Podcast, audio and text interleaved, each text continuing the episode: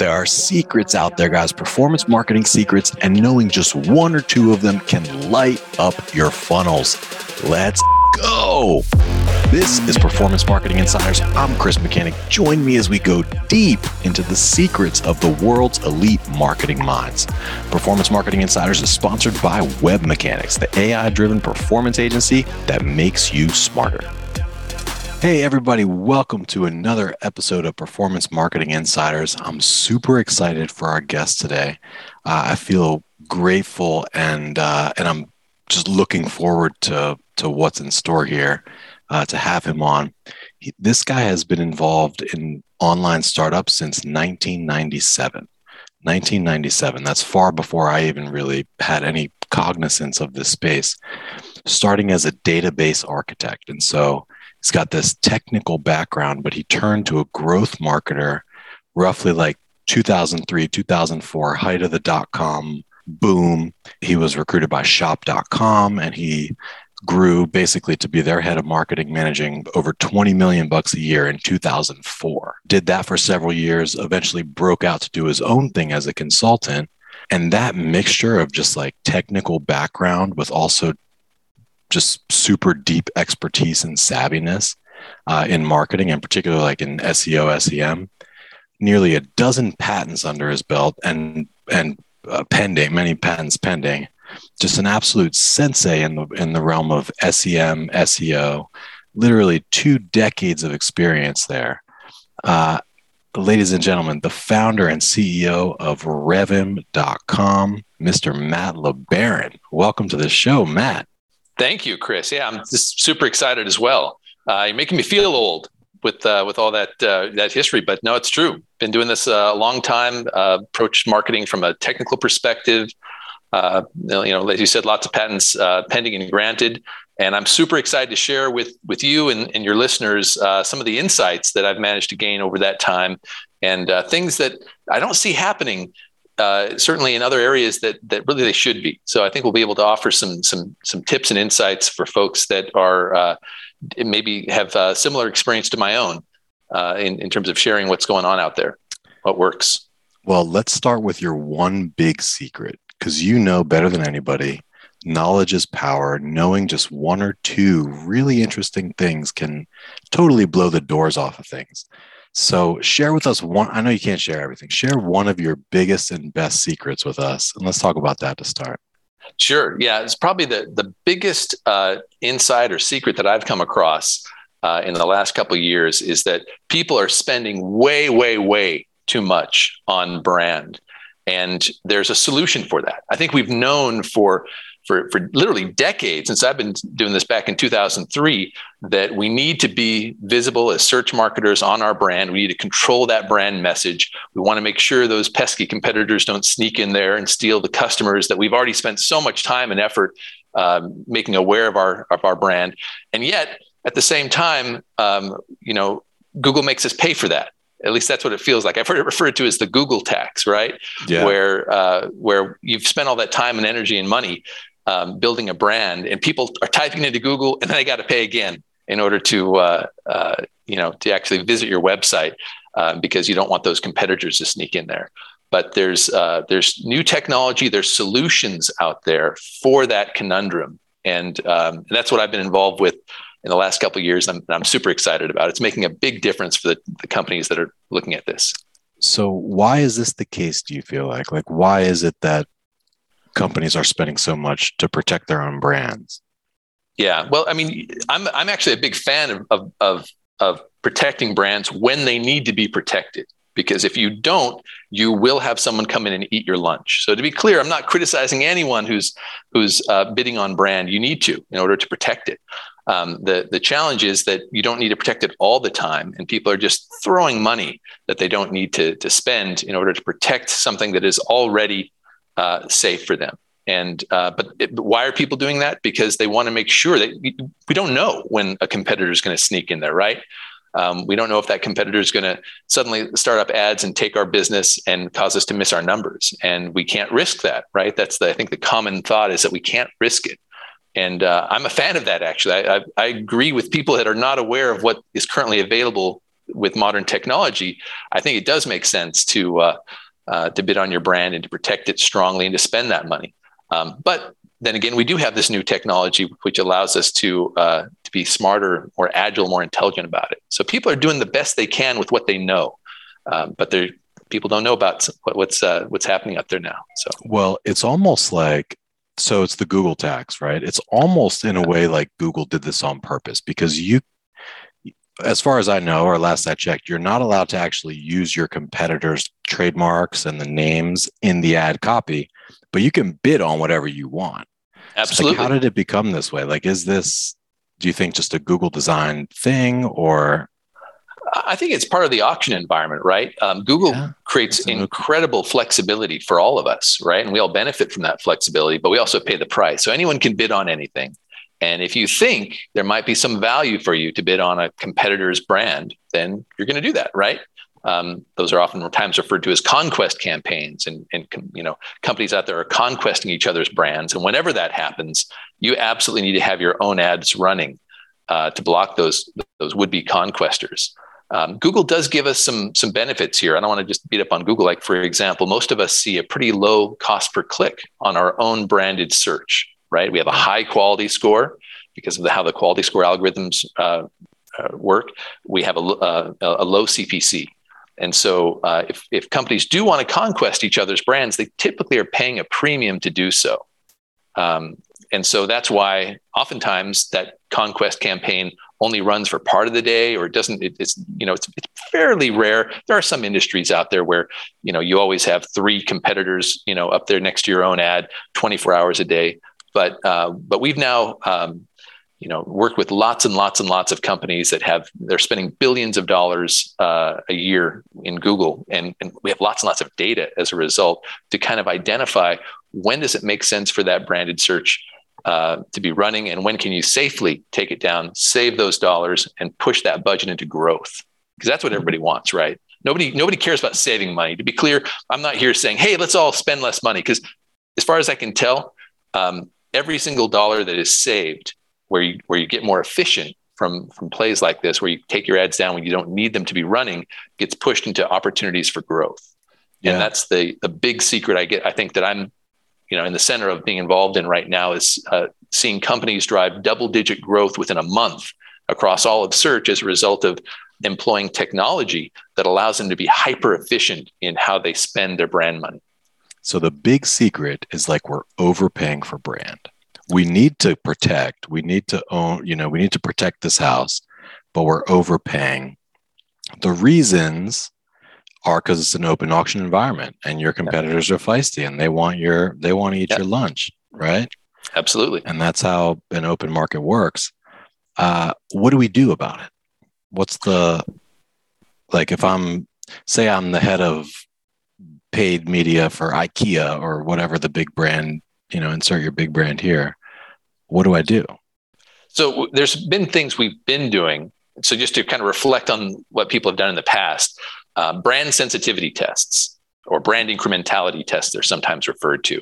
Um, I hear these happen, you know, every couple of years at, at big brands where some executive comes in and says, you know, show, shows their their paid search guy, how come I've got an ad that's you know pushing down our own number one SEO listing. There's no competitors here. How is that spend you know being helping us at all? Right. And that typically triggers the brand sensitivity test, and the paid search guys go, well, okay, well we'll take it down on these certain keywords for this time, and we'll see what the impact is. And so um, to understand the impact of branded spend, that's really what the goal is of that. And um, most of the time, those tests show that there's value in branded spend right? That they should be spending because once those ads come down, those competitors sneak in there and uh, you know start take you know take those clicks, start to eat your lunch, and you're like, oh, I don't have as much lunch. So. Um, so that's been the solution. Um, I've been uh, involved in uh, so my my company Revvim has uh, brought to market a new way of solving the problem, a technology called Ad AI, which automatically detects these what we call cannibalistic ads, these ads that are pushing down your own number one SEO listing, mm-hmm. and then uh, in real time suppresses your own ad, basically turns it off so that that number one SEO listing can bubble to the top and you take the click for free. And it then monitors the ad space. So as soon as a competitor ad appears, we raise your ad to block them. So it is now possible to get the best of both worlds, where you're able to defend 100%, defend your brand from competitors whenever those competitors are, are coming after you. But then when they're off, and, and there's all sorts of reasons why they might be, for you to no longer have to pay that Google tax and instead shift that money into areas that drive incremental growth rather than cannibalizing what your SEO team is going to get. You can actually contribute on top of that and make your boss a, a huge winner and yourself in the same in the same way. Yep. So branding uh, incrementality test or um, what you call it, pressure test or stress test? Could be. Yeah, I've, I've heard it called uh, brand sensitivity or sensitivity. brand incrementality. Those are uh, two phrases I've heard. Uh, so that's one thing. And then the Revvim product, Brand AI, I'm familiar with it, of course. Yeah. I know it. Uh, I can honestly vouch for it in that it, you know, we don't normally do like a product pitch type of a thing but I can honestly say, like, if you're spending 50 grand a month, or even 10, even 10 or 20 or 30 grand a month or higher on your branded campaigns, and for large companies, they have a lot of types of branded searches, you know? Yeah. So there's a lot of ground to cover. But I can on- honestly say that the brand AI product uh, is pitch worthy at this point in the pod because it's pretty badass. It's like one of the few products that I've found recently that I can like really say like, wow, this is a total no brainer. Because the fact is, what what happens is that the conquesting attempts, your competitors, they're not running ads at all times. They're sometimes in the yep. middle of the night. They're sometimes on a random Sunday that's a like they'll pause their ads or they'll run out of budget. Uh, so that product is worth worth checking out. And so if folks want to check it out, they could do a free, I think, a free trial, right? Yeah. So we, we offer uh, what we call a, a risk free 30 day trial where uh, people can try out the technology for 30 days, have full use of it, get the data so they can see what the impact of the technology is without any obligation to pay anything and then make a data driven decision. And uh, it the, the, word we hear most frequently when we talk to people is no brainer. Because it's just, it's like, why would you pay for something you can get for free? and that just then you know empowers you you basically companies are using this to create a growth budget right? And uh, it's all going to google anyway. I, have yet to, to meet a cmo that says oh hey you know what mr ceo i'm not going to spend this money this month. Here have it back. No that, that such a marketer does not exist i'm convinced. Uh, i've yet, yet to meet them. So um, so yeah that's that's the big that's the big thing that we're seeing. And uh, massive companies. We're talking about, you know, uh, the world's largest automotive dealership, the world's largest footwear and apparel brand, the world's largest uh, automotive companies, um, you know, finance, in, financial institutions. All these kind of companies are now embracing this technology and really seeing value and driving double-digit growth across all of search, across holistic search, um, with this technology just by reinvesting. I believe it because I've seen it. And full disclosure, we're partners with uh, Revvim. So we've been helping, we've been working with them for years at this point yeah. to, to bring this uh, technology to market. It is a next level technology that I fully believe in. This it's not going to be a product pitch this whole rest of the time, but I feel like the product is so good it like deserves a spot at the beginning to be pitched.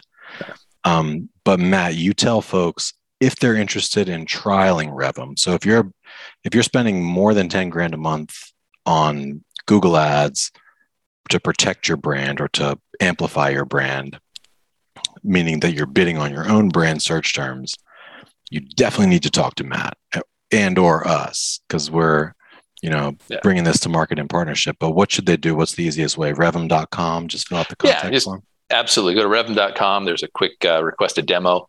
Um, you'll get somebody respond back to you usually in about 15 minutes. Mm-hmm. um, and uh, they'll uh, they'll hook you up so again, it's a risk-free 30-day uh, trial, no obligation to pay anything. You get to get the data. You'll have some huge insights as well. Like, here's the question that that I wasn't expecting people to to ask, but that they found really interesting. Like, how much should you actually be spending to protect your brand from competitors? How much do you actually need to spend when competitors are present? Nobody knows that the answer to that question unless they've used this tech. Right? Yeah. You just kind of know, well, we, we spend this amount, but how much Well, do you actually there's need to? also campaigns. Your competitors do campaigns that are random and unexpected. Absolutely. Yeah. So, um, and and the tech solves for that too. Yeah. Uh, so I would definitely recommend checking it out. Revvim.com. Just request a free demo. Matt, you are the type of person. So you you're tech. You have a technical background. You're a growth marketer. You're an SEO SEM expert, but you're also amazing in terms of just like your phone prep. Like we've been on calls with many you know clients together like your phone presence and your sales ability like i'm i'm just continually impressed by you and by the by the products that you're that you're bringing out to market and i know that you have new ones we'll talk about those but that concludes the product pitch portion Uh, I didn't know there was going to be a product pitch but thank you. That's awesome. So, but yeah i mean you know we like to start out with with pure insights. I think it is a, a good and pure insight that you're paying too much for brand search. Like if you're mm-hmm. spending 10 grand a month there's pockets of waste. You're definitely paying too much. And even in regards to non-branded you know even in regards to non-branded you're paying too much. And there's like competitor conquesting. So you've probably seen more competitor conquesting attempts than anybody so I'm interested to talk about like what a successful competitor con like if we're Sure. offense, what that looks like. yeah. That's one of many things that I would love to pick your brain about.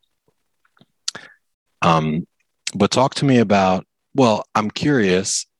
So you started out as a database admin, turned into a database architect, went to shop.com, uh, where you learned, I think, about SEO, SEM, and growth marketing. Broke out on your own to do your own things. You had SEO Catalyst, which is also, I think, a noteworthy product and I think a great value for anybody that's interested in SEO. Um, and then Brand AI is your latest thing. But how did you arrive at that? How did you arrive at Brand AI? Like, did you see at shop.com somebody was, or they were spending way too much to protect brand? Or Yeah. like, how did you arrive at this particular, you know? I mean, I think it's a common problem, right? I'm, I've, Yeah. I've now, I've now probably uh, pitched the product a few hundred times, literally in the last couple of years as it's gone to market, and heard all the time that yeah, this is this is a major problem in our industry, in our space, that's been there since the inception. And and uh, you know, people don't like to pay the Google tax, right? They and there's a, a certain level of I think people know that they shouldn't have to right? Um, there's this kind of instinctual almost, you know, why do I have to pay for this when it's literally my brand? I've earned this, you know, and especially from the the you know the founders of these companies or whatever that you know take personal umbrage to the fact that they got to pay for you know a click on this company that they formed and and uh, they built up. So, um, but I've always loved the intersection between human creativity and computers scalability and precision and the things that computers do well. And so if we could i've always been fascinated by how those two parts could come together to make something that uh, is better than the sum of its parts you know a whole that's better than the sum of its parts. Mhm. and uh, i'm not a fan of, of uh, computers replacing people. I don't think that's ever going to happen at least not within my lifetime or you know for several generations at least. Um, but uh, because humans do certain things that computers just can't we have experiences and insights and emotions and feelings um, you know so so uh, i think computers can assist humans in being better at what we do um, but but don't re- replace us. And that's that's why i like to find those instances where computers can do things really well at scale and precision that humans don't want to do and like i know you don't want to be sitting there looking at your refreshing, uh, refreshing your search. searching your results page to see is there a competitor there yet? Click you know um, my cookies or my cache. exactly. I mean this is not a, a browser. totally. Like no one would ever want to do that. That's that's Dude, insane. We used to Um, do it like that back in the day. Like, back in the was- day. Dude back in the day our keyword research process was silly. So we would we would use the google keyword tool right but even back in those days it would fail to deliver the long tail but then when they started displaying the search suggestions we were Mm, like oh shit so we literally would have two people one person like say your target keyword is like you know best grocery store or whatever they'd be like best grocery store space a and then the second Right. person would write it down what they would say space B. B. you know That's some that's some old school keyword research right there. super old school That's crazy. That's, Like, that's why you guys are great. townhouse days Yeah. um but then they came out well Ubersuggest came out Mhm. so uber suggests you could just put the the short phrase like grocery store and it would just deliver to you all those things and you could export it in csv but then still when you upload it to the google keyword tool most of it comes back as na you know not sufficient data but it must be that if they're displaying as search suggestions they have search volume data Yeah. You just maybe any- not worth it. I think Google probably limits the data based on what's got enough search volume to be valuable to Google, right? They're in business to make money and uh, not just to to satisfy your never-ending curiosity. Um, Well, so- I also remember when the Google search tool wouldn't provide quantitative numbers. It would just Mhm. provide a bar, like low, medium, high. Yeah. And then one day they and then one day they replaced that with quantitative numbers and I was like, oh, like this is beautiful. that's funny. Yeah. Yeah. Do you remember that? I'm sure you do. Well, yeah. I mean, it. We actually used to always have quantitative numbers, and then they dumbed it down with the bar, and everyone went, "What?" Uh, and then if you had a certain type of Google account, you had the quantitative numbers. But if you didn't spend enough money, you had just the bar and the the, the, the generic stuff. And so now it's kind of come full circle where they're delivering that uh, that quantitative at those absolute numbers. Uh, but uh, yeah, this this industry has changed quite a bit in the in the 20 years. I, I remember before Quality Score. I, I'm actually, believe this or not, I'm actually the guy that wrote the uh, the Wikipedia article on Quality Score back in Really? 2000, whatever that was, six. I want to say. link link building son of a gun. That was for link building purposes, I imagine. No, it was purely to share the uh, the insights with the people, and uh, yeah, no, but uh, no, I literally built a Wikipedia article, the first one on uh, on Quality Score back in the day. That is So- awesome. So, um, I want to understand a little bit about just like where you are in your business because we're entrepreneur. I mean, we're all entrepreneurs, and this is fun uh, for all of us. But I know that I don't know if you were a single product company, but I know SEO Catalyst was your was your main gig for a long time, and it still is, and it's a super powerful tool. I think that there's like a massive value prop for anyone interested in SEO. Um, you told me a little bit about how you got into uh, the brand AI side, uh, just because it's a very common problem that a lot of brands have is the cost of you know defending yourself and and that constant question of like, is this spend worthy? Would I get this conversion anyway or otherwise? Um, but tell me a little bit about the journey. Like, just talk a little bit about the journey from like getting that product idea, building it, bringing it to market. Like, what were the big successes that surprised you and the big challenges that you're dealing with now? Yeah, so uh, I, I was an in-house uh, digital marketer for a number of years at a company called Shop.com. Prior to being that digital marketer, I had an engineering background. I ran their, uh, their database teams, and so I uh, I was a coder that was tasked with solving marketing problems. And um, I identified, I, I figured, so I, I built this uh, automated bid management system back in 2004 or 2005. Shop.com ultimately pursued a patent on it. It was one of the earlier uh, automated bid management systems. And I felt like there had to be something like that for SEO. I, I wanted to know like what change should my team be implementing on our website in order to maximize revenue and because that's how you, how you think about it from a from an automated bid management system perspective you think about what bids should we be placing on these different keywords to maximize you know our return or revenue or whatever our target is and so um, I, I had that insight back in about 2007 and um, i didn't act upon it um, i got fired by shop.com when uh, um, new management came in you know they, they kind of cleaned out the whole the old house and uh, Wow, they fired you? That sounds like a mistake. But anyway. Oh, it was great. You know, it's it's a cliche to say it, but it was the best thing that ever happened to me. So, um, so I went and did consulting and made a lot more money for a number of years uh, after 2007. And three years later, um, I realized that no one had built this this tool that I was sure could be built. This revenue maximizing SEO platform. And so I called up some of my old uh, engineering buddies who uh, I'd worked with for years, and I said, "Hey, I've got a little project. You, you want to do it? If if it turns into something, you know, if we make a company out of this, you know, we can share in sweat equity. We can basically build a company out of it. And so I funded that with uh, excess revenue from consulting because you know if you have you can make a lot of money you know consulting as you well know. So um, uh, did that use that money to fund engineers and ultimately formed the company uh, Revvim around a revenue maximizing SEO platform, which then became called SEO Catalyst, which we still offer. Got a patent on that.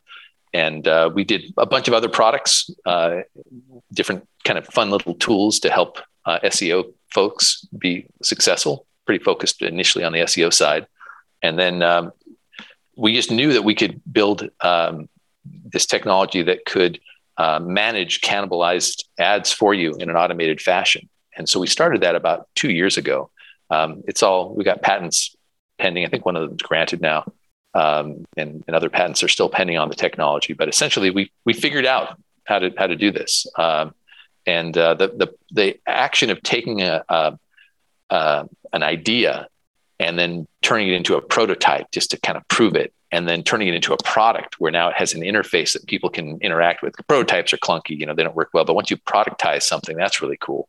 And then starting to market that, finding the the, the market that's going to uh, fit with that product, and finally, you know, actually selling it and turning it into revenue is um, it's a it's a journey, right? It, it it takes quite a quite a lot of time and effort.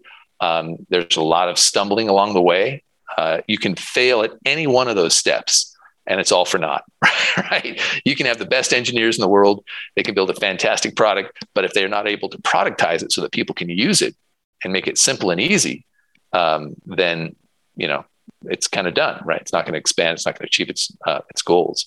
Um, even things like figuring out the um, the pricing model you know some model that uh, makes it like in the case of our, our, our ad ai product that we've been talking about that's where people typically say it's a no-brainer because we charge a percentage of savings that's, right. a, that's the way we operate right and so as a result of charging that percentage of savings that people can always trust that they can run the technology without any concern that they're ever going to you know it's ever going to be a bad idea and so finding each one of those little steps in the process and then finally ending out with a, a you know a product that um, is massively scalable, creates a lot of value for the target audience. That's super exciting. Yeah, um, and that's that's where we're at now. We're just expanding. We're growing like a weed um, right now, and it's been uh, a joke. You know, we'll be an overnight success. You know, ten years in the making or whatever. Right. But uh, you know, so it's fun. Yeah. So would you say SEO Catalyst? Like, was it did it underwhelm your expectations? Like, did you accept, expect that to sell like hotcakes and it did never quite met your expectations? Um, to some extent, yeah. Um, so the tech works really, really well. Um, the challenge we found is that um, the, what, what essentially SEO Catalyst did is it solved an equation identifying exactly what tweaks to make to each page of your website in order to maximize revenue across the entire set of keywords in your uh, content portfolio that's what it does and including your paid media data. So you're you're spending, you know, a hundred thousand a month on this head term, mm-hmm. life insurance, yeah. whatever it is, and you have this page ranking like number nine or number three on the search results. So we would so predict how, how much we could drive that rank up, and we would then look predict how many more clicks you could get. We would tie into the analytics backend, so you, how much more, how many more transactions or conversions you're going to get, how much more revenue is that going to yield, and we could then issue a very simple, discrete, prioritized list of tasks each week that you just go bang, bang, bang, bang, bang, hit ten tasks, and now you, suddenly your SEO is providing an extra five k a month in revenue. Next week, bang, bang, bang. Here's the next ten. Now you're doing an extra four k, and so we could you know whatever that is at whatever scale that business operates. So it was pretty straightforward. Uh, works really well. On average uh, customers that use it see about 24% growth in revenue in the first quarter. So it's great. The challenge we found was that uh, it required people to take a moment out of their day to to act upon the uh, right. the insights of the, yeah. of the platform. And so um, and we learned hey people have full-time jobs. You know the people we're talking to they're already they already got all 40 hours or 60 hours in some cases of their work week allocated, right? They're not sitting on their thumbs goofing around. And so even though we had a tool that was um, able to drive not just reports, we, I was never really interested in the reporting side of things, but actions, you know, that where they could see real benefit from it.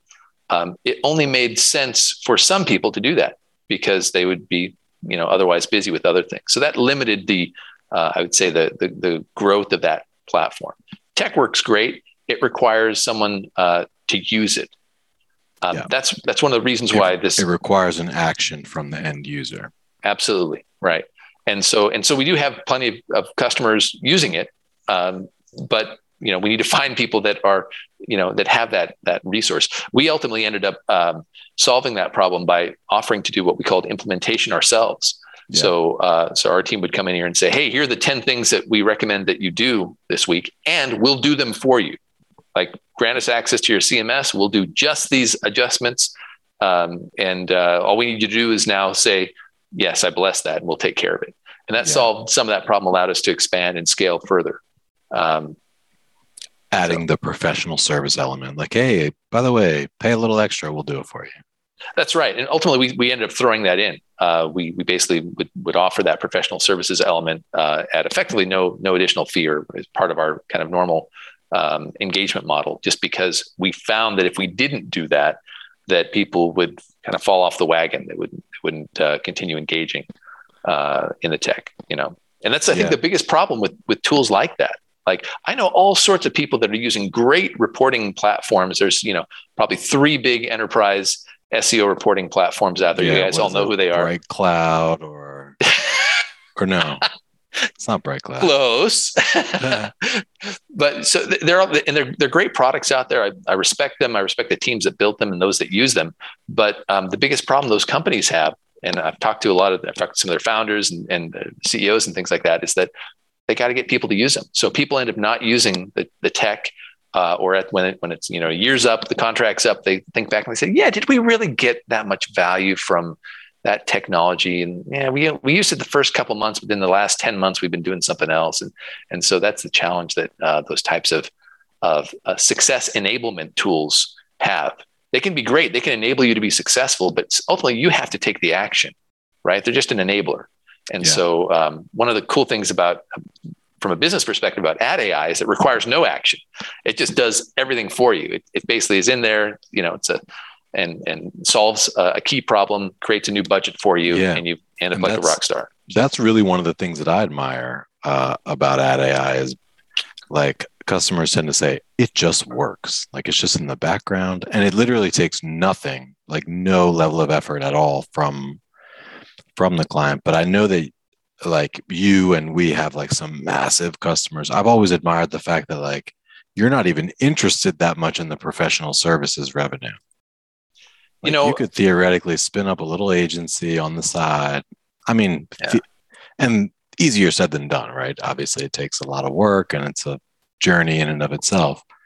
But I've admired that you've like stayed true to the product and not really even entertained the idea of of the professional service model it's, it's honestly it's just not it's, yeah, it's, it's not interesting to me. Um, and i you know i've done i've done professional services myself as a consultant.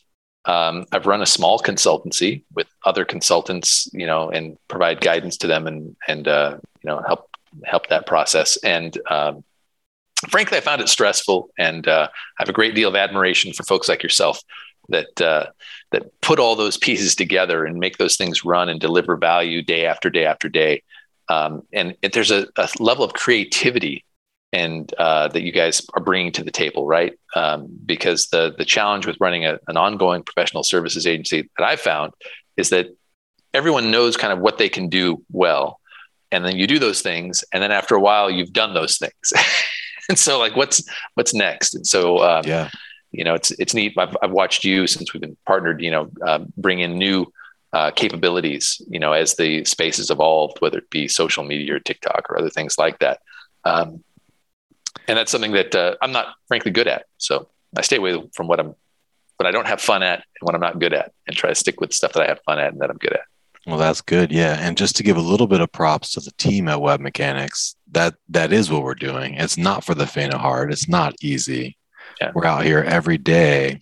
So we have 70 active clients right now on retainer and many more that we've worked with over the years or that come to us mm-hmm. for project work. And that's right. They're expecting the execution, they're expecting the next level strategy, they're expecting the evolution. So they have high expectations and it is it does take a lot to fulfill them. But I think we're doing a damn good job at it.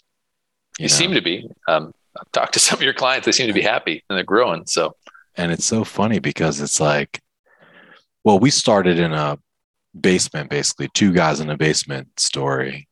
Uh, and evolved. We never raised any money or really took any serious loans or debt out. So it evolved very much uh, organically and naturally. And we kind of have this culture where, like, we just are introducing new service offerings without this whole like formal process around it. You know, like account based marketing got hot in B2B probably three or four or five years ago. And really, account based marketing is just a fancy way to say, hey, coordinated sales and marketing activities. But that was just something that we just picked up and just kind of started doing. We kind of started selling it to a few clients, and then we sort of started developing some subject matter expertise around it and started, you know, building out our processes. But it is a very different ball game, and I think that I'm slightly envious of of a model like yours where like you can just sign up big clients and it takes almost no work to service but also like slightly happy about the space that we're in because in a i feel like agencies are like the cockroaches of the business you know like if there's any business that's going to go out of business like it's not ours. Like we'll figure yeah. out a way to add value regardless of the economic regardless of any of the environments like our clients will need us and they'll look to us to help navigate them through.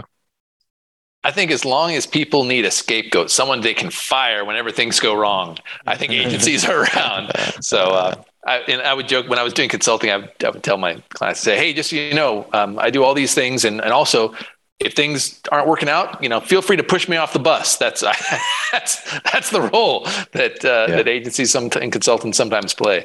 So, um, and you know, just being honest, that's that's that's part of it. So, but uh, yeah, it's Probably. it's crazy. You, you, do great. You do great work. Uh, so, congratulations on your success. Well, thank you. Yeah, yeah. thank you. Um, and fun fact: today's my birthday. Did you know? Oh, I didn't, I didn't mention. Wow, yeah. you actually gave me your birthday. Wow, that's like a, a present. Now, see, now I gotta give you something. Well, uh, it wasn't just for you, but I'm a workaholic. I uh, love uh, what I do, so that's yeah. it's kind of fun for me. I do too. I do too. But uh, I have so many questions for you. I could sit. We could sit here and rap together for hours. I'm sure. Yeah. And I want to have you back on but uh, I also want to understand just like the makings of Matt. Like I want to change topics and just like zoom back out into. We already talked about your career chronology to a good mm-hmm. extent, but like how did you become you? Like how like just take us back to Matt the kid. how just, did I become me? Well, my mother and my father liked each other. No. Um, so, so uh, I think I think what makes me tick is um, a, a, brutal honesty with myself. Um, as a as a person, I um, I don't have much patience for um, I don't know fakery. I guess you know. And uh, there were times in my life when I was growing up that I found that I was fooling myself and I'm not talking about other, you know, fooling other people. I'm talking about how we relate to ourselves, how we, you know, our self identity uh, as a person. And, um, you know, I, and once, once I became really comfortable with myself, which probably took me a good long while, um, you know, through, through the late teenage years and early, early twenties, uh, once I was really comfortable with myself, then I just found that this, that just unlocked all sorts of opportunities for me. Um, you know, as a kid, I was uh, uh, raised by a single mother. Um, I never didn't actually meet my father until I was uh, about you know 16 years old, and um, you know, so I had experiences where I was not. I, I, oftentimes was in an environment where I did not have abundance. I came from an, an environment where there was scarcity, you know, fairly frequently, and so um, you know that kind of taught me to think on my feet and uh, keep my eyes open figure out what's going to work and, uh, try to pursue that. Um, and then once I was kind of through those those teenage years, which are hard for I think most people, I'm, I'm envious of people that made it through their teenage years, just like, yeah, it was great. I loved being a teenager, right? Um, and, and, now as a parent, I have uh, you know teenage kids at, at, at home, and I'm like, oh man, I'm sorry you're going through this. I promise you, it gets better. But uh, you know, anyway, for, for me, it was it was tough. And then uh, once I kind of found myself and was comfortable, um, you know, I, I, the world is my oyster. That's how I, I see it, and it's it's a wonderful world, and we're going to get as much out of it as possible. So I don't want to miss anything. I want I want to do everything. That's uh, that's my attitude. So, like, how were you in school, or did you go to college? How did you how'd you wind up as a database architect? So I um, I was not too bad at high school. I think I got a 3.8 GPA my first couple quarters. No. but uh, I quickly found that it, it, high school was not of interest to me. And so I had horrible senioritis. I, I barely showed up my last year of high school. Uh, I think I ended up with like a 2.6 GPA or something like that. And um, uh, I ended up, my first job was answering phones uh, for software companies.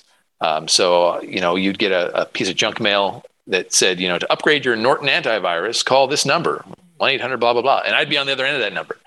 And, you know, you know, thank you for calling Norton. My name is Matt. How may I help you? Kind of a thing. And yeah. so that, that was my first job uh, as a, uh, you know, late teen, early tweens, early 20s, I guess. And um, what I found in doing that, that um, uh, I was good with computers. And so I bought myself uh, programming for dummies, literally that big yellow dummies series, and then C plus for dummies. I said I want to try out the, the you know the toughest, best programming language out there, and there was a there was C for dummies and C and so I, I basically taught myself uh, how to how to code. And I, my first paychecks from my answering phones I used to buy a computer, 4060 X4 100. Um, and uh, I brought bought myself a Borland Turbo C++ 3.5, uh, this, this this programming environment, and I just worked through it on my own. Um, and so uh, I did then once I'd gone through that for a bit, I did go to a, a, a local community college. I signed up for a computer science course. I said, okay, whew, I think I, I, can maybe you know hang with these guys because I, I, had great respect for people that just made software appear out of thin air. I was like, wow, these guys, these engineers, they got to be all brilliant and everything's great. So I went to that class and and I learned. I was like, they're like, here's a a number and here's a plus sign and here's another number, and you know that means they're going to add them together. And I was like, what? This is so simple. What, what, and I went to the teacher afterwards and I said, Hey, are we going to get into get into object oriented programming? And he said, that's a four year college thing. We're not going to do that for years. I'm like, oh crap.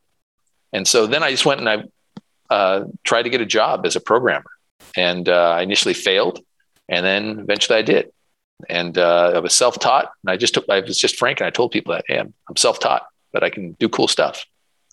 And so once I wow. got my first job doing that stuff and actually using my self-taught skills, then it, I never look back. So I do not have a degree. I, I uh, have basically skipped or bypassed uh, or failed, however you want to put it, the uh, the college process. But um, interesting. Yeah. So that's a good lesson to anybody earlier in their career or anybody career switching that like you can be self-taught. I'm totally self-taught as well. Yeah. In, in today's world, just like owned up to it, you know, yeah. just said like, Hey, I'm not and that, that's what I'm talking about is comp is, sci guy. Like I just picked up a book and learned how to code.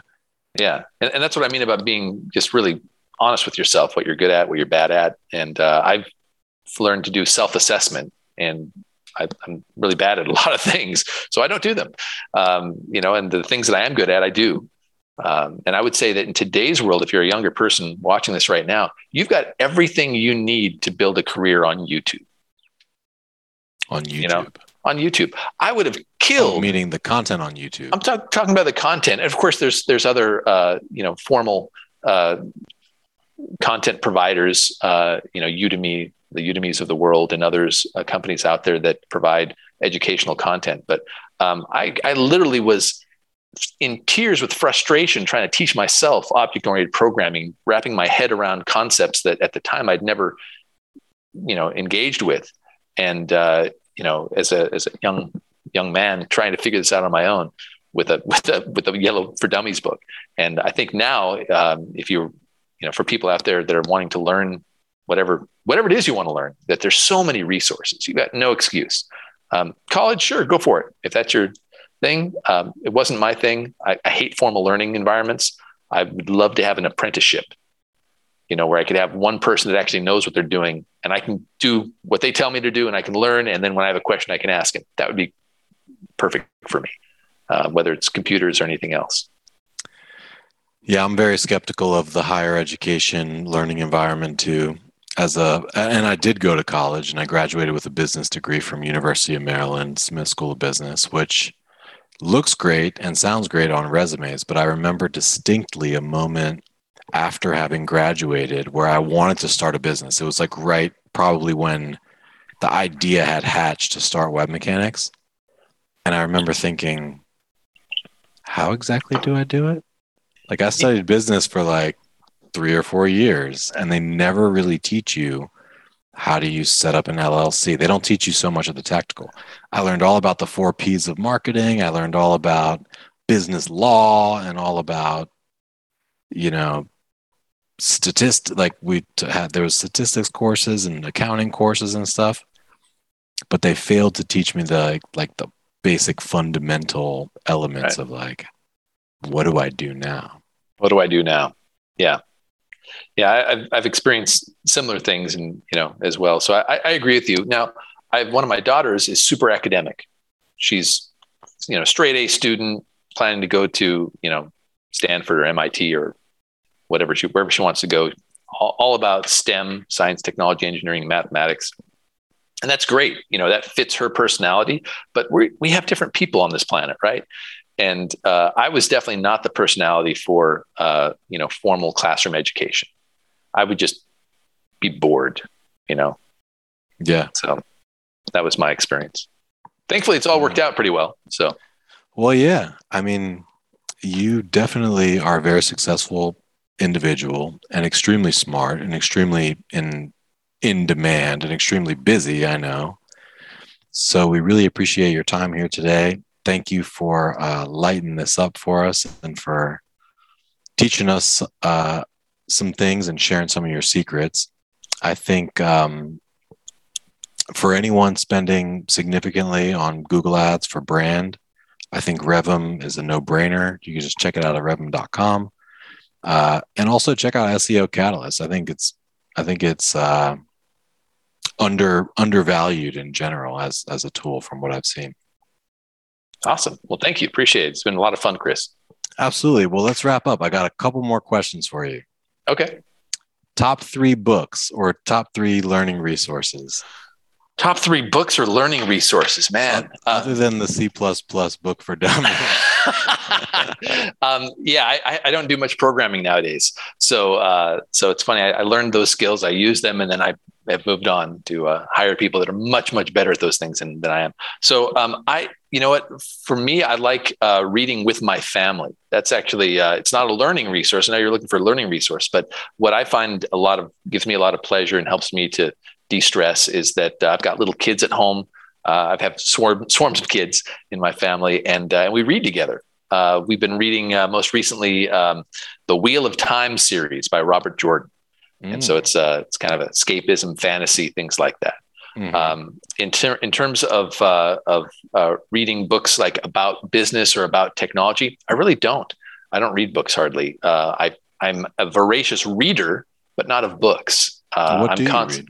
I'm constantly online reading uh, different uh, resources, whether it could be from uh, formal news articles, um, but but even like Reddit or Quora, uh, to resources. I find that there's oftentimes cutting edge insights from people that are sharing them on social media before they go through the now, in my opinion, ponderous process of being put into book form and edited and published and all the rest of that uh, even self-publishing takes quite a while, you know, to to get uh, something packaged into book format.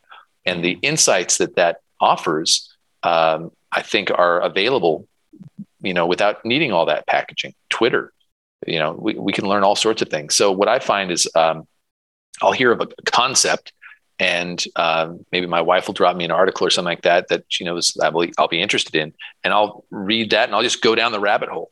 And uh, uh, you know, half an hour or three hours later, or however long it is, I come out of that and I'm a, you know, I'm pretty versed in whatever that subject is now. And so, yeah. um, so, so I don't find myself uh, reading too often unless I'm stuck on a plane. I'll, I'll read on planes. So, are there any like Reddit? Uh, do they call them threads or no? They call them subreddits. Subreddits. Yeah. Any subreddits or any Twitter Twitterers that you follow avidly, or you just basically find the concept and then? I, I start, start, with the concept. It. Yeah, there's not any authors, there's not any uh, channels per se, uh, but there, but but whatever concept I'll I'll find, I'll hear about, and then I'll just dig into. Yeah, and uh, and I'll come out of it pretty well versed. I've, I've, I've learned to, to have a, a pretty effective um, short term memory, at least, where I can read something and understand it. And then I'll, I'll forget the details, the numbers and the names and things like that. But I'll, I'll be able to remember the concept. And then those concepts I can apply. Once I am applying something that I've learned, then it sticks with me forever, more or less. Cool. Yeah, I'm kind of similar actually. I have certain definitely go to books, but but in large part, I like get stumped by a problem and then go googling it yeah I, you know it's funny you talk about go-to books like i have read and am a fan of sun tzu's the art of war and uh, machiavelli's the prince so some of the maybe the, mm. the classics yeah, um, yeah, yeah. that uh, they have some kind of ways of viewing problems and how to address those problems that i think are interesting and are applicable in multiple ways so um, yeah have you I'm, checked out 48 laws of power no i've not Oh, you should check it out. All right. I forget the, uh, but it's very much like Sun Tzu, Art of War. It's as if the author, his name is escaping me, Robert something, but it's very much like he's read all those and compiled them up into like 48 laws with stories and stuff. You would like it. That's cool. Yeah. I like identifying principles, if you if you know what I mean, like a like a principle upon which you can then make a specific decision based on you know that principle for this instance. So once once you identify principles that are effective or laws, laws of power, whatever you want to call them, then you can reuse those and, uh, and find out how to apply them in different areas. So. Nice. So one other question from the grab bag: If you were to start a side hustle, in addition to your current company, which I know you're got your hands full, what would it be? So my current crazy idea uh, and I always, I always have like two or three of these in the background uh, that I would probably, you know, who needs to be a serial entrepreneur? You can be a parallel entrepreneur, right?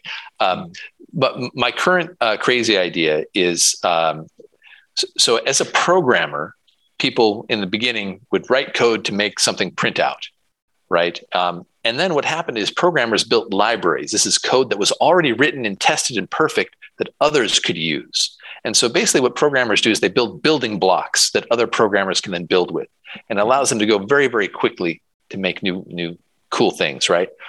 I think the same thing should be done with legal texts.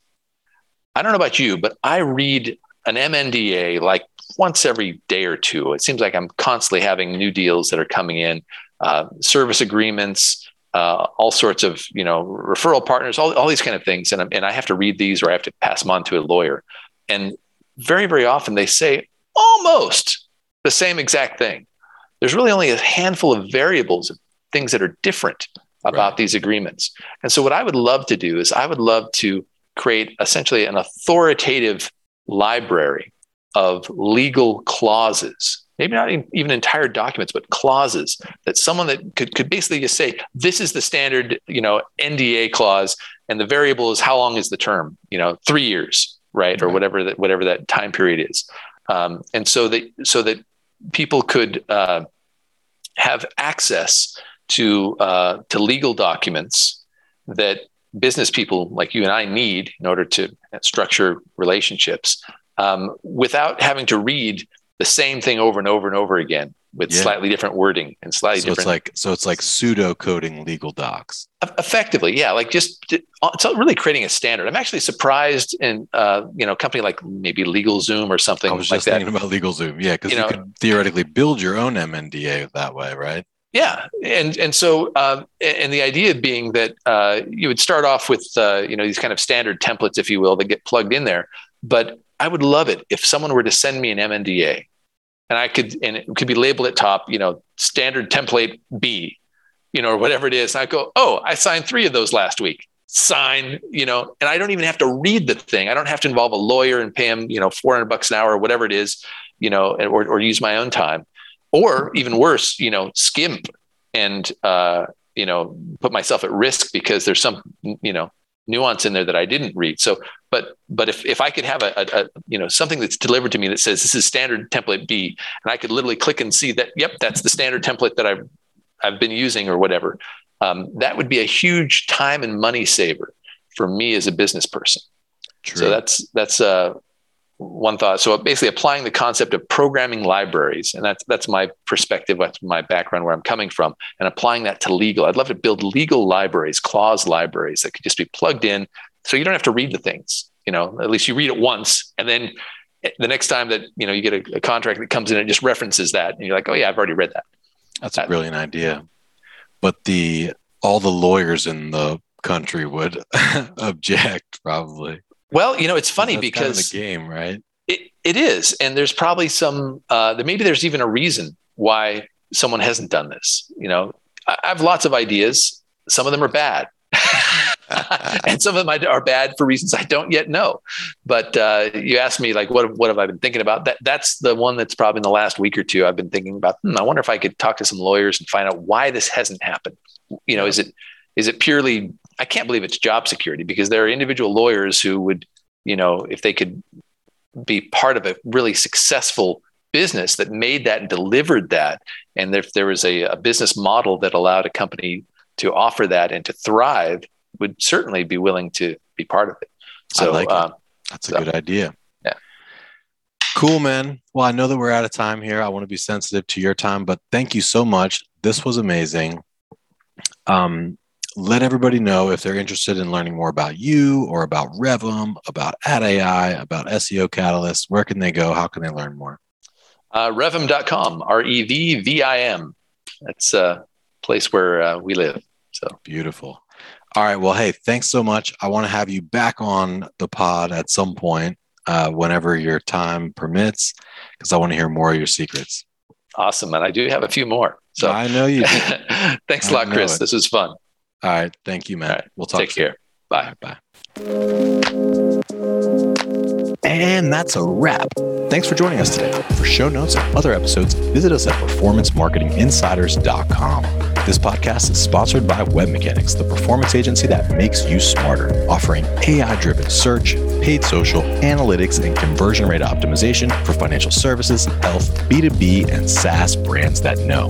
Hey guys, exclusive for listeners of this podcast, you can get a performance marketing assessment for free. And this isn't some cookie cutter automated report. It lays out detailed, specific things you can do right now to unlock limitless growth and nirvana level personal satisfaction. To claim your free assessment, just go to performancemarketinginsiders.com slash audit and you'll have your customer report within just a few days.